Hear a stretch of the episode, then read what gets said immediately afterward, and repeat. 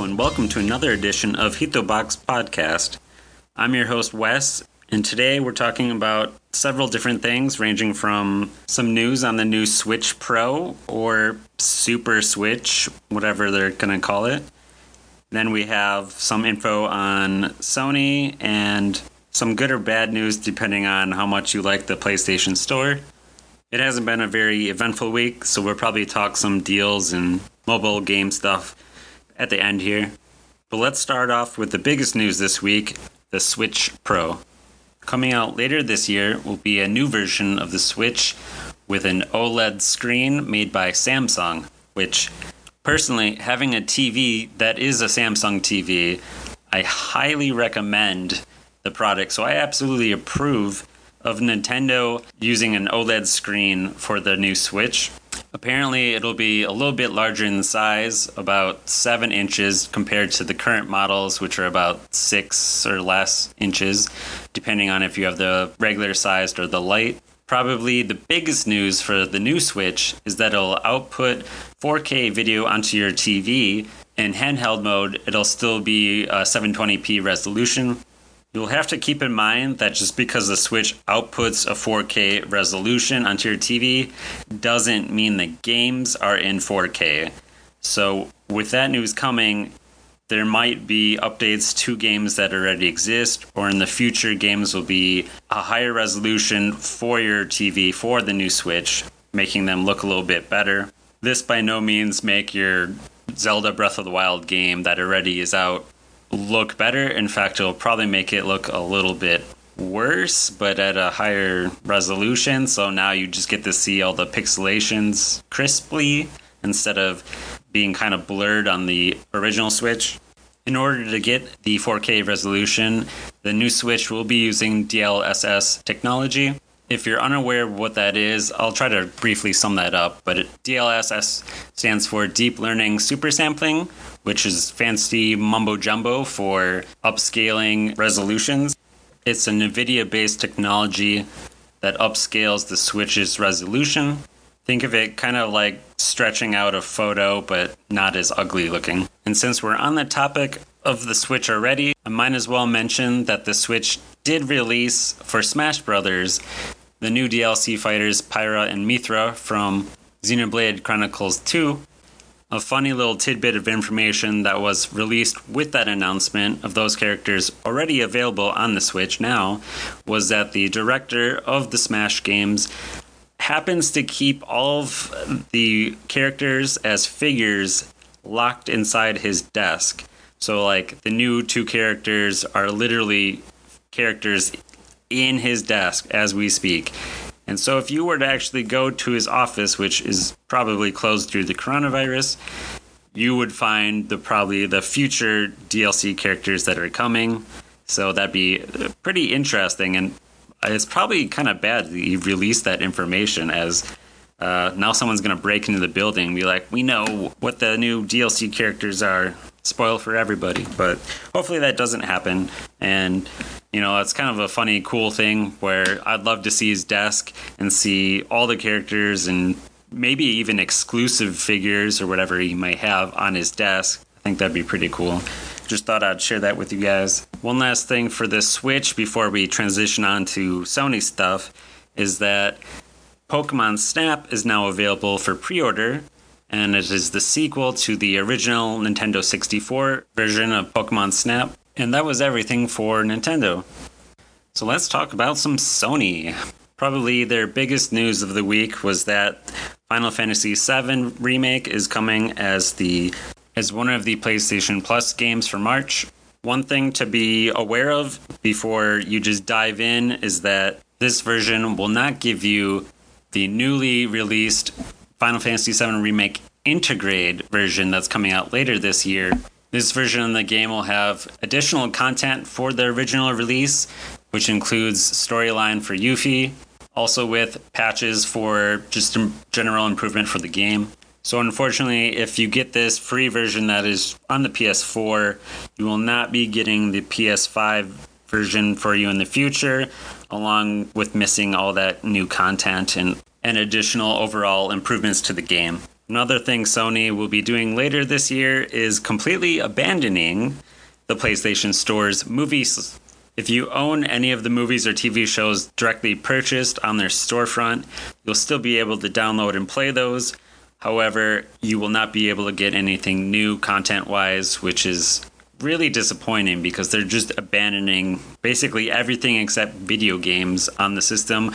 I know a lot of people probably won't really care, but as one of the few people that actually did buy a few things on it, it is pretty disheartening. And the fact that on the PS3, you're actually able to physically download the movies and TV shows to your system directly, and they changed that to more of a streaming based for the PS4, which really stunk because the quality could go in and out, or you just stop watching it. Um, depending on your internet connection. So that's kind of frustrating. And the fact that now that might get even worse is really disheartening. And then the fact that PlayStation Vue, if you remember that from a couple years ago, that quite literally was the best streaming service available that nobody purchased because most consumers were confused that it was a PlayStation product just for PlayStation games, whereas it really was not, and they mishandled the naming conventions of it. And instead of fixing the naming conventions of it and keeping the service, they completely disbanded it and forced everyone else to get a different streaming service, which none of them are nearly as good. Heck, I'm still flipping through all the services trying to find what I like most. Know, like Netflix is still kind of default, but all the others have some major flaw in some department or they can't get the rights to something. Hopefully, at some point, a few of these will kind of die out, and then more of the rights can go to a fewer amount of streaming services. So I don't have to download like 20 different apps and whatever to play different content and figure out which one has which thing on it. All right, side tangent over, I swear. So, yeah, PlayStation Store will stop selling movies and TV shows for purchase or rent later this year on August 31st. And that's pretty much it for your major headlines. One last thing that kind of relates to Sony, but mostly is PC related, is that the new game Kena Bridge of Spirits, which is coming to the PS4 and PS5, is also going to PC.